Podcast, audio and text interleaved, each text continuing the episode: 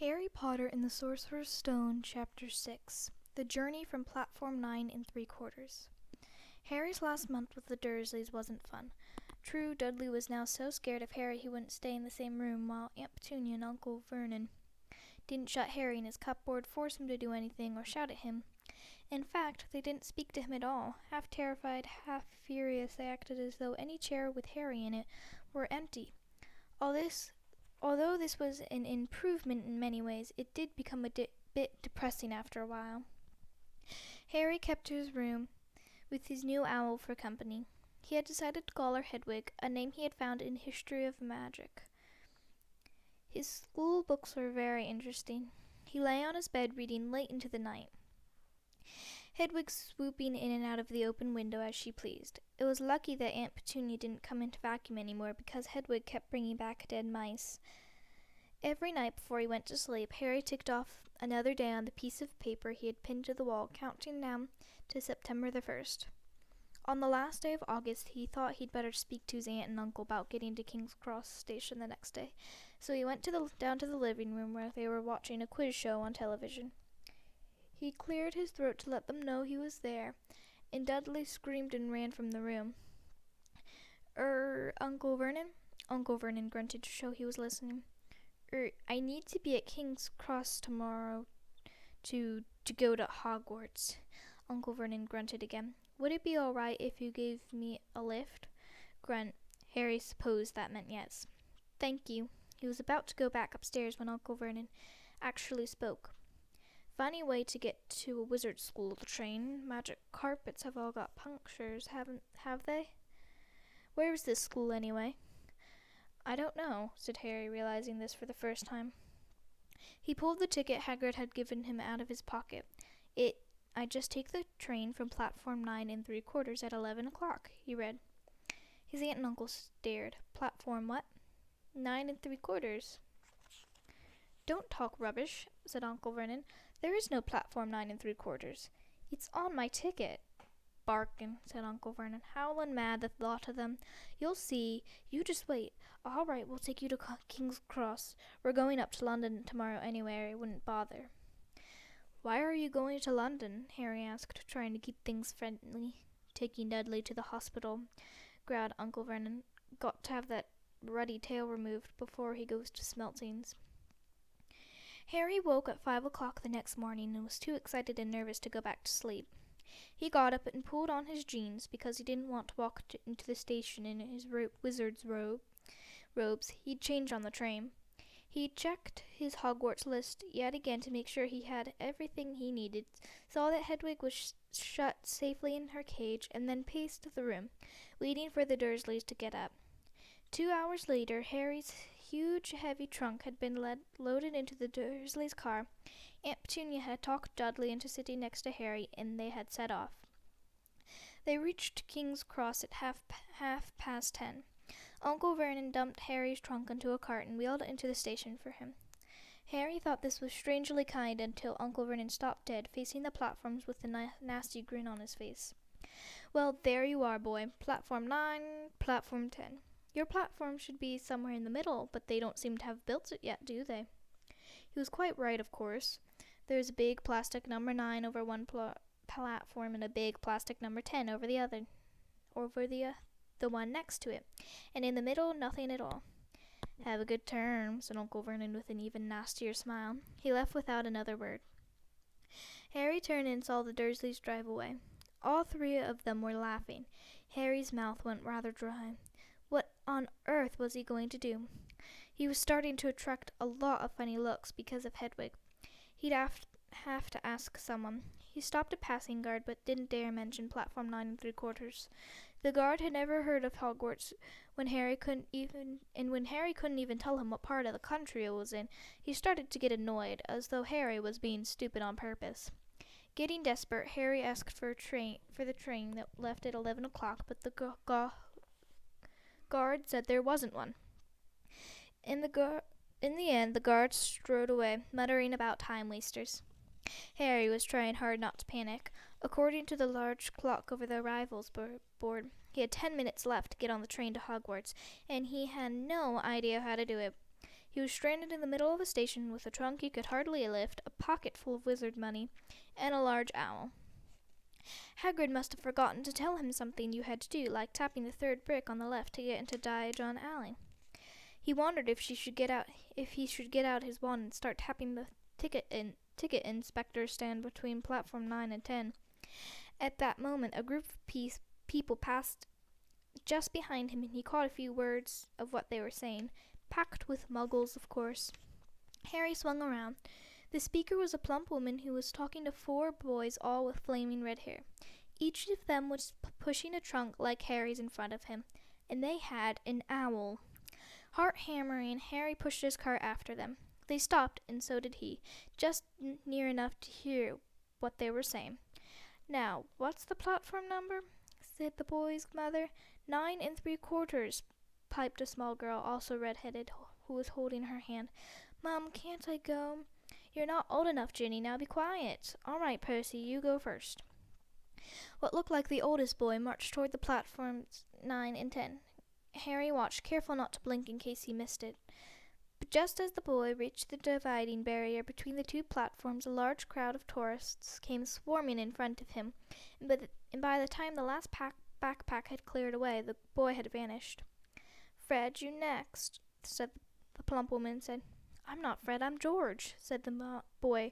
"Honestly, woman, you call yourself our mother? Can't you tell I'm George?" "Sorry, George, dear.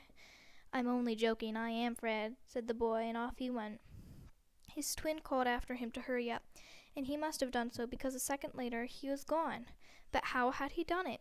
Now the third brother was walking briskly toward the barrier. He was almost there, and then, quite suddenly, he wasn't anywhere. There was nothing else for it.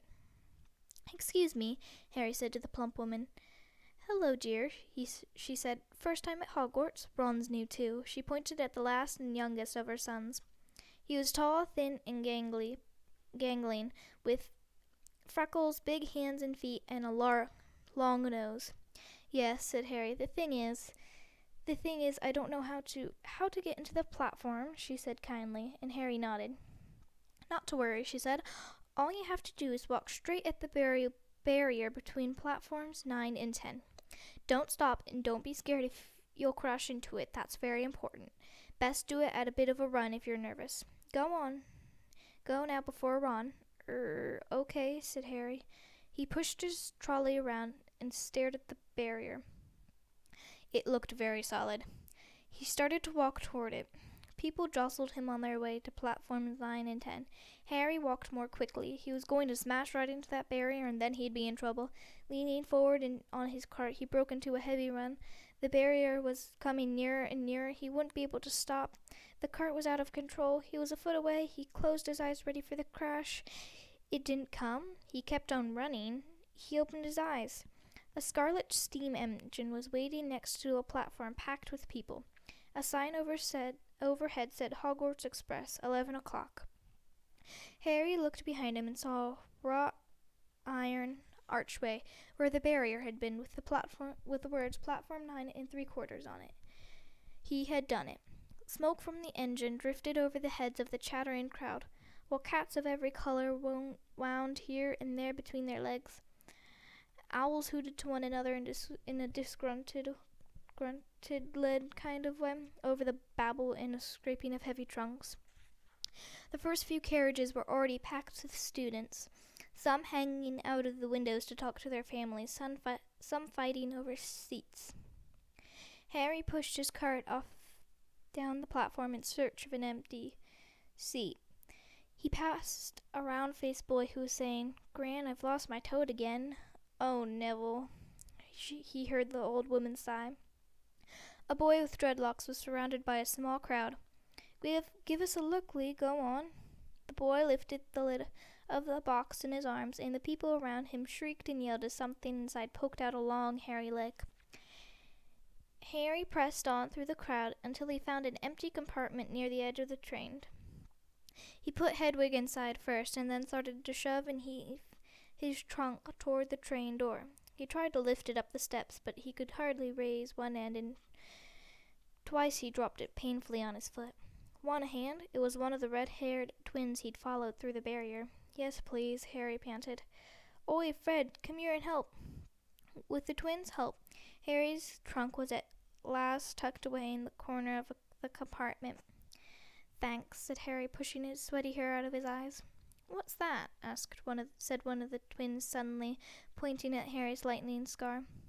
Blimmies, said the other twin. Are you? He is, said the first twin. Aren't you? He added to Harry. What? said Harry. Harry Potter, chorused, chorused the twins. Oh, him, I, said Harry. I mean, yes, I am. The two boys gawked over him, at him, and Harry felt himself turning red. Then, to his relief, a voice came floating in through the train's open door. Fred, George, are you there? Coming, Mum. With a last look at Harry, the twins hopped off the train. Harry sat down next to the window where, half hidden, he could watch the red haired family on the platform and hear what they were saying. Their mother had just taken out her handkerchief.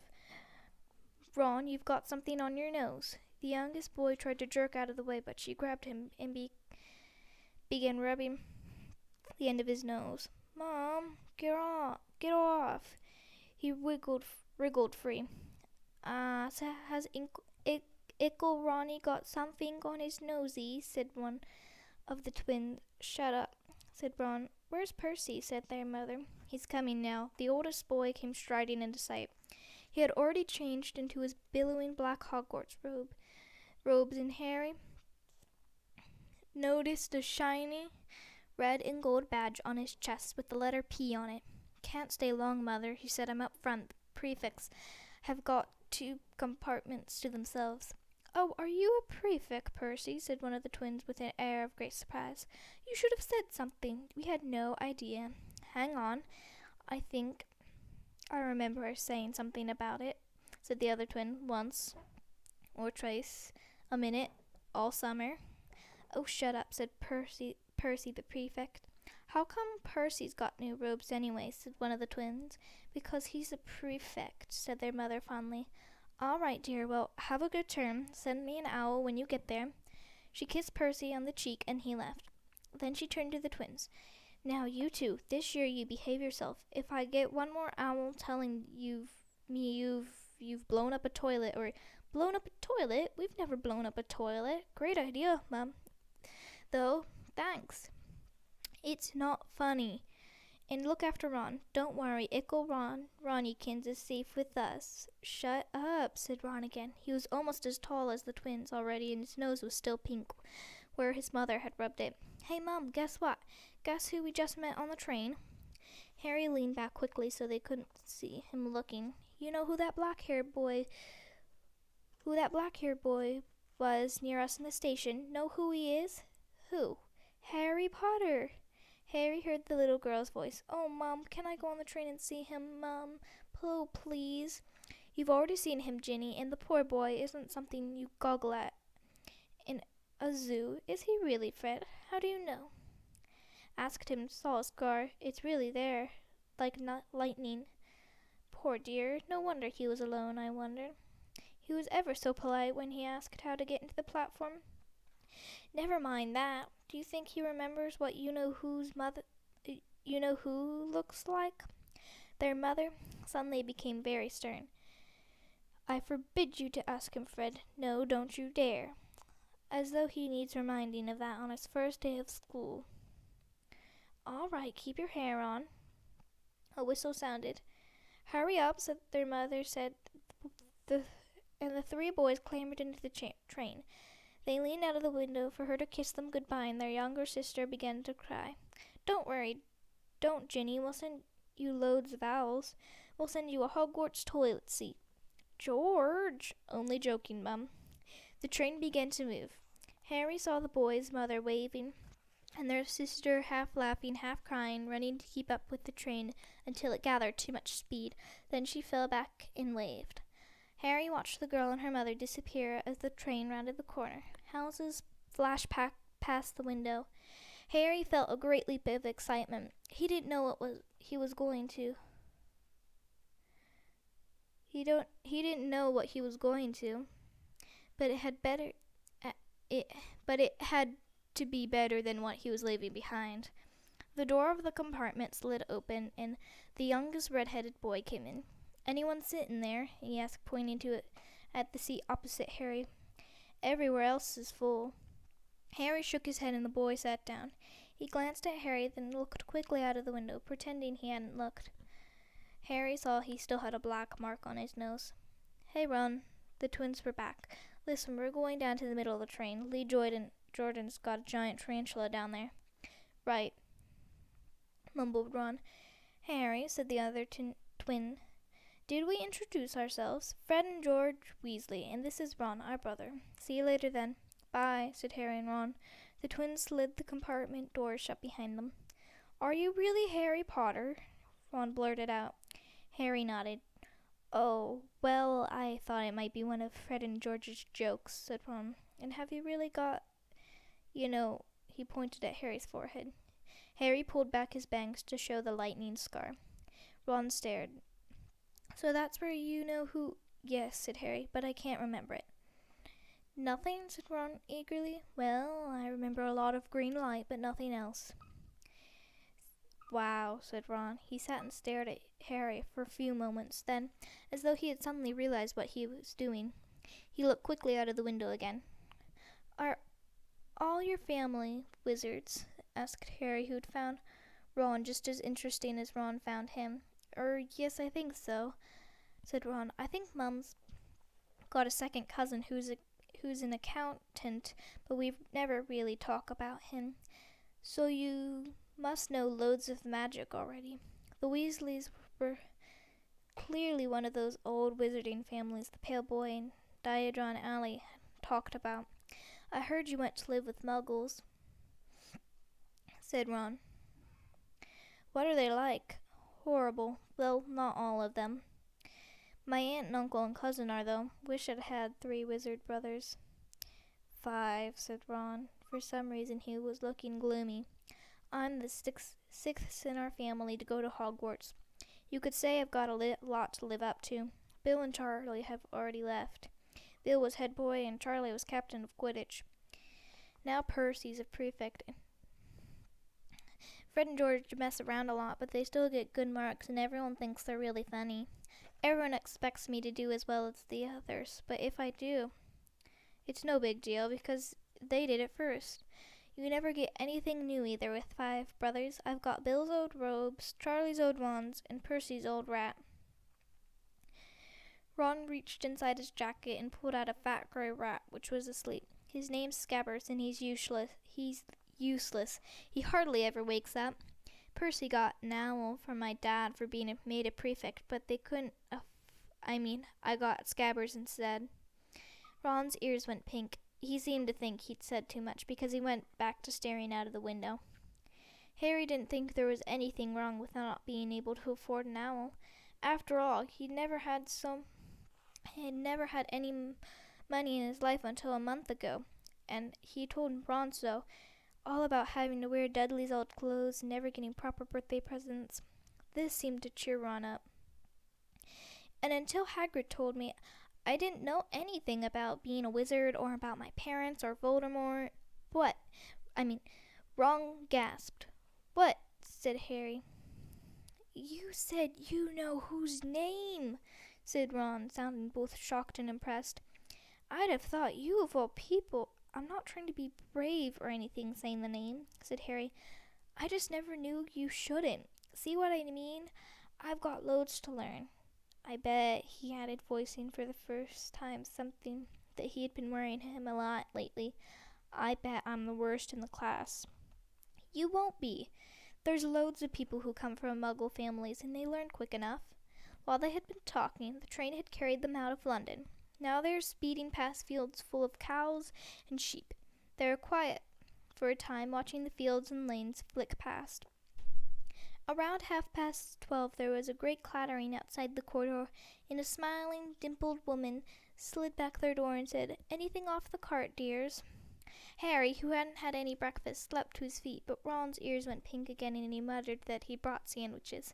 Harry went in, out into the corridor. He never had any money for candy with the Dursleys, and now that he had mon- pockets rattling with gold and silver, he was ready to buy as many Mars bars as he could carry. But the woman didn't have but the woman didn't have Mars bars. What she did have were Bertie Bott's every flavored beans, Drooble's best blowing gum, chocolate frogs, pumpkin pasties, cauldron cakes, licorice wands, and a num- number of other strange things Harry had never seen in his life. Not wanting to miss anything, he got some of everything and paid the woman eleven silver sickles and seven bronze Knuts. Ron stared as Harry brought it all back into the compartment and tipped it onto an empty seat. Hungry, are you? Starving, said Harry, taking a large bite out of a pumpkin pasty. Ron had taken out a lumpy package and unwrapped it. There are four sandwiches inside. He pulled one of them apart and said, She always forgets I don't like corned beef. Swap you for one of these, said Harry, holding up a pasty. Go on. You don't want this, it's all dry, said Ron. She hasn't got much time, he added quickly. You know, with five of us. Go on, have a pasty, said Harry, who had never had anything to share before, or indeed anyone to share it with.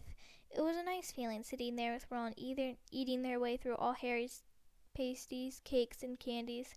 The sandwiches lay forgotten. What are these? Harry asked Ron, holding up a pack of chocolate frogs. They're not really frogs, are they? He was starting to feel that nothing would surprise him. No, said Ron. But see what the card is. I'm missing Agrippa. What? Oh, of course you wouldn't know. Chocolate frogs have cards inside them, you know, to collect. Famous witches and wizards. I've got about five hundred, but I haven't got Agrippa or Ptolemy. Harry unwrapped his chocolate frog and picked up the card. It showed a man's face. He wore half moon glasses, had a long, crooked nose, and flowing silver hair, beard, and mustache. Underneath the picture the was the name Albus Dumbledore. So this is Dumbledore, said Harry. Don't tell me you've never heard of Dumbledore, said Ron. Can I have a frog? I might get Agrippa. Thanks. Harry turned over his card and read Albus Dumbledore, currently headmaster of Hogwarts. Considered by many of the greatest wizards of modern time, times, Dumbledore is particularly famous for his defeat of the dark wizard Grindelwald in 1945 for the discovery of the 12 uses of dragon blood, dragon's blood and his work on alchemy with his partner Nicholas Flamel. Professor Dumbledore enjoys chamber music and ten-pin bowling. Harry turned the card back over and saw, to his astonishment, that Dumbledore's face had disappeared. He's gone. Well, you can't expect him to hang around all day, said Ron. He'll be back. No, I've got Morgana again. I've got about six of her. Do you want it? You can start collecting. Ron's eyes strayed to the pile of chocolate frogs waiting to be unwrapped. Help yourself, said Harry, but in but in, you know, the muggle world, people just stay put in photos. Do they? What, they don't move at all? Ron sounded sounded amazed. Weird. Harry stared at Dumbledore as Dumbledore sidled back into his to the picture on his card and gave him a small smile. Ron was more interested in eating the frogs than looking at the famous witches and wizards cards, but Harry couldn't keep his eyes off them. Soon he had not only Dumbledore and Morgana, but Hengist of Woodcroft, Alberic Grunnion, Circe, Circes, Par- Paracelsus, and Merlin. He finally tore his eyes away from the Druidess Sil- who was scratching her nose, to open a bag of Bertie Bott's every flavored beans. You want to be careful with those, Ron warned Harry. When they say every flavor, they mean every flavor. You know, you get all the ordinary ones like chocolate and peppermint and marmalade, but then you had you can get spinach and liver liver and tripe. George reckons he had a booger flavored one once. Ron picked up a green bean, looked at it carefully, and bit into a corner. Blar, see sprouts. They had a good time eating the every flavor beans. Harry got toast, coconut, baked bean, strawberry, curry, grass, coffee, sardine, and was even uh, brave enough to nibble the end of a funny gray one Ron wouldn't touch, which turned out to be pepper. The countryside was now flying past the win- window. was becoming wilder. The neat fields had gone. Now there were woods, twisting rivers, and dark green hills. There was a knock on the door of the compartment, and the round faced boy Harry had passed on platform nine and three quarters came in. He looked cheerful. Sorry, he said, but have you teen- seen a toad at all? When they shook his heads, he wailed, I've lost him. He keeps getting away from me. He'll turn up, said Harry. Yes, said the boy miserably. Well, if you see him. He left.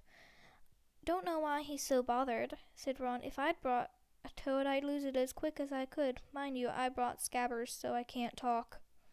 The rat was still snoozing on was still snoozing on Ron's lap. He might have died and you wouldn't know the difference, said Ron in disgust. I tried to turn him yellow yesterday to make him more interesting, but the spell didn't work. I'll show you, look. He rummaged around in his trunk, trunk and pulled out a very battered looking wand. It was chipped in places and something white was glinting at the end, unicorn hairs nearly poking out. Anyway, he had just raised his wand when the compartment door slid open again. The toadless boy was back, but this time he had a girl with him. He was, she was already wearing her new Hogwarts robes. Had anyone seen a toad? Neville's lost one, she said. She had a bossy sort of voice, lots of bushy brown hair, and a rather large front teeth. We've already told him we haven't seen him, said Ron, but the girl wasn't listening. She was looking at the wand in his hand. Oh, are you doing magic? Let's see it then. She sat down. Ron looked taken aback. Er, all right, he cleared his throat. Sunshine daisies, butter mellow, turn this stupid fat rat yellow. He waved his wand, but nothing happened. Scabbers stayed gray and fast asleep. Are you sure that's a real spell? said the girl. Well, it's not very good, is it? I've tried a few simple spells just for practice, and it's all work for me. Nobody in my nobody in my family is magic at all, so it was ever such a surprise when I got my lever- letter. But I was ever so pr- pleased, of course. I mean, it's the very best school of witchcraft there is, I've heard. I've learned all our course books by heart, of course. I just hope it will be enough. I'm Hermione Granger, by the way. Who are you? She said all this very fast. Harry looked at Ron, who was relieved to see by his stunned face that he hadn't learned all the course books by heart either. I'm Ron Weasley, Ron muttered. Harry Potter, said Harry. Are you really? said Hermione. I know about all about you, of course. I've got a few extra books for background reading in your magical ma- modern magical history and the rise and fall of the dark arts and great wizarding events of the 20th century. Am I? said Harry, feeling dazed. Goodness, didn't you know? I'd have found out everything I could if it were was me, said Hermione. Do either of you know what house you'll be in? I've been asking around, and I hope I'm in Gryffindor. It sounds by far the best. I hear Dumbledore himself was in it, but I suppose Ravenclaw wouldn't be too bad. Anyway, we'd better go and look for Neville's toad. You two had better change, you know. I expect we'll be there soon. And she left, taking the toadless boy with her. Whatever house I am in, I hope she's not in it, said Ron. He threw his wand back into his trunk. Stupid spell. George gave it to me. Bet he knew it was a dud. What house are your brothers in? asked Harry. Gryffindor, said Ron. Gloom, gloom seemed to be settling on him again. Mum and Dad were in it too. I don't know what they'll say if I'm not. I don't suppose Ravenclaw would be too bad, but imagine if they put me in Slytherin. That's the house full. I mean, you know who was in? Yeah, said Ron. He flopped back into his seat, looking depressed. You know, I think the ends of Scabbers, Scabbers' whiskers are a bit lighter, said Harry, trying to take Ron's mind off houses. So what do your older bro- oldest brothers do now that, that they've left, anyway? Harry was wondering what a wizard did once he'd finished school. Charlie's in Romania studying dragons and Bill's in Africa doing something for Gringotts, said Ron. Did you hear about Gringotts? It's been all over the Daily Prophet. I, but I don't suppose you get that with the muggles. Someone tried to rob a high security vault. Harry stared. Really? What happened to them? Nothing. That's why it's such big news. They haven't been caught. My dad says it must have been a powerful dark wizard to get round Gringotts, but they don't think they took anything. That's what's odd. Of course, everyone gets scared when something like this happens in case you know who's behind it. Harry turned this news over in his mind. He was starting to get a prickle of fear every time you know who was mentioned. He supposed all this. He, suppo- he supposed this was all part of entering the magical world, but it had been a lot more comfortable saying Voldemort without worrying. What's your Quidditch team? Ron asked. Er, I don't know any, Harry confessed. What? Ron looked dumbfounded. Oh, you wait, it's the best game in the world. And he was off, explaining all about the four balls and the positions of the seven players, describing famous games he'd been to with his brothers and the broomstick he'd like to get if he had the money. He was just taking Harry through the finer points of the game when the compartment door slid open again, yet again, but it wasn't Neville, the toadless boy, or Hermione Granger this time. Three boys entered, and Harry po- and Harry recognized the middle one as at once. It was the pale boy from Madame Malkin's robe shop. He was looking at Harry with a lot more interest than he'd shown back in Diagon Alley. Is it true, he said, they're all saying down the train that Harry Potter's in this compartment. So it's you, is it? Yes, said Harry. He was looking at the other boys. Both of them both of them were thick set and looking extremely mean. Standing on either side of this pale boy, they looked like bodyguards. Oh, this is Crabbe and Goyle, said the pale boy carelessly, noticing where Harry was looking. And my name's Malfoy, Draco Malfoy. Ron gave a slight cough, cough, which might have been hiding a snigger. Draco Malfoy looked at him. Think my name's funny, do you? No, de- no need to ask who you are. My father told me all the Weasleys have red hair, freckles, and more children than they can afford. He turned back to Harry. You'll soon find out some wizarding families are much better than others, Potter. You don't want to go making friends with the wrong sort. I can help you there. He held out his hand for to shake Harry's, but Harry didn't take it. I think I can tell who the wrong sort are for myself, thanks, he said coolly. Draco Malfoy didn't go red, but a pink ting appeared in his pale cheeks. I'd be careful if I were you, Potter, he said slowly. Unless you're a bit politer, you'll go the same way as your parents. They didn't know what was good for them either. You hang around with riffraff like the Weasleys and that Hagrid, and it'll rub off on you. Both Harry and Ron stood up. Say that again, Ron said, his face as red as his hair. Oh, you're going to fight us now, aren't you? Malfoy sneered. Unless you get out. No, said Harry more bravely than he felt because Crabbe and Goyle were a lot bigger than he and Ron. But we don't feel like leaving, do we, boys? We've eaten all our food, and you still seem to have some.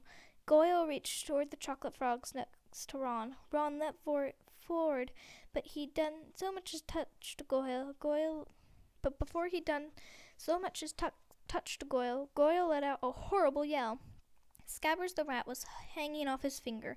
Sharp little teeth sunk deep into Goyle's knuckle. Crabbe and Malfoy backed away as Goyle swung Scabbers around and round, howling, and when Scabbers finally flew off and hit the window, all three of them disappeared at once. Perhaps they thought there were more rats lurking among the sweets, or perhaps they'd heard footsteps, because a second later Hermione Granger had come in. What has been going on? she said, looking at all the sweets all over the floor and Ron picking up Scabbers by the tail. I think he's been knocked out, Ron said to Harry. He looked closely at Scabbers. No, I don't believe it. He's gone back to sleep. And so he had. You've met Malfoy before. Harry explained about their meeting in Diagon Alley. I've heard of his family, said Ron darkly. There were some of, they were some of the first to come back to our side after you, you know who disappeared. Said they'd been bewitched. My dad doesn't believe it. He says Malfoy's father doesn't need didn't need an excuse to go over to the dark side. He, turned to Hermione. Can we help you with something? You'd better hurry up and put on put your robes on. If I've just been up to the front to ask the t- conductor, and he says we're nearly there. You haven't been fighting, have you? You'll be in trouble b- trouble before we even get there. Scabbers had been has been fighting, not us," said Ron, scowling at her. Would you mind leaving while we change? All right, I only came in here because people outside are behaving very childish, childishly, racing up and down corridor the corridors," said Hermione in a sniffy voice. "And you've got dirt on your nose, by the way. Did you know?" Harry Ron glared at her as she left. Harry peered out of the window. It was getting dark. He could see the mountains and forests under a deep purple sky. The train did seem to be slowing down. He and Ron took off their jackets and pulled on their long black robes. Ron's were a bit short for him. You could see his sneakers underneath them. A voice echoed through the train. We will be reaching Hog- Hogwarts in five minutes' time. Please leave your luggage on the train. It will be taken to the school separately. Harry's stomach lurched with nerves, and Ron, he saw, looked pale under his freckles. They crammed their pockets with the last of the sweets and joined the crowd thronging the corridor. The train slowed right down and finally stopped. People pushed their way toward the door and out onto a tiny, dark platform. Harry shivered in the cold night air. Then a lamp came bobbing over the heads of the students, and Harry heard a familiar voice. First years, first years, over here, all right there, Harry. Hagrid's big hairy face beamed over the sea of heads. Come on, follow me. Any more first years? Mind your step now. First years, follow me. Slipping and stumbling, they followed Hagrid's down what seemed to be a steep, narrow path. It was so dark on either side of them that Harry thought there must be thick trees there. Nobody spoke much. Neville, the boy who kept losing his toad, snipped, sniffed once or twice. You'll get your first sight of Hogwarts in a second. Hagrid called over his shoulder. Just round this bend here. There was a loud ooh. The narrow path had opened suddenly into the edge of a great black lake. Perched atop a high mountain on the other side, its windows sparkling in the starry sky, was a vast castle with many turrets and towers. No more than four in a boat, Hagrid called, pointing to a fleet of little boats sitting in the water by the shore. Harry and Ron were followed into their boat by Neville and Hermione. Everyone in, shouted Hagrid, who had a boat to himself. Right then, forward! And the little fleet of and the fleet of little boats moved off all at once, gliding across the lake, which was as smooth as glass. Everyone was silent, staring up at the great cla- castle overhead. It towered over them as they sailed up, as they sailed nearer and nearer to the cliff on which it stood. Heads down, yelled Hagrid as the first boats reached the cliff. They all bent their heads, and the little boats carried them through a certain a curtain of ivy that hid a wide opening in the cliff face. They were carried along a dark tunnel which seemed to be taking them right underneath the castle until they reached a kind of underground harbor, where they clambered out into rocks and pebbles. Oi, you there! Is this your toad? said Hagrid, who was checking the boats as people climbed out of them. Trevor! Cried Neville blissfully, holding out his hands. Then they clambered up a passageway to in the rock after Hagrid's lamp, coming out at last into smooth, damp grass, right in the shadow of the castle. They walked up a flight of stone steps and crowded around the huge oak front door. Everyone here, you there, you still got your toad? Hagrid raised, a gigantic fist and knocked three times on the castle door.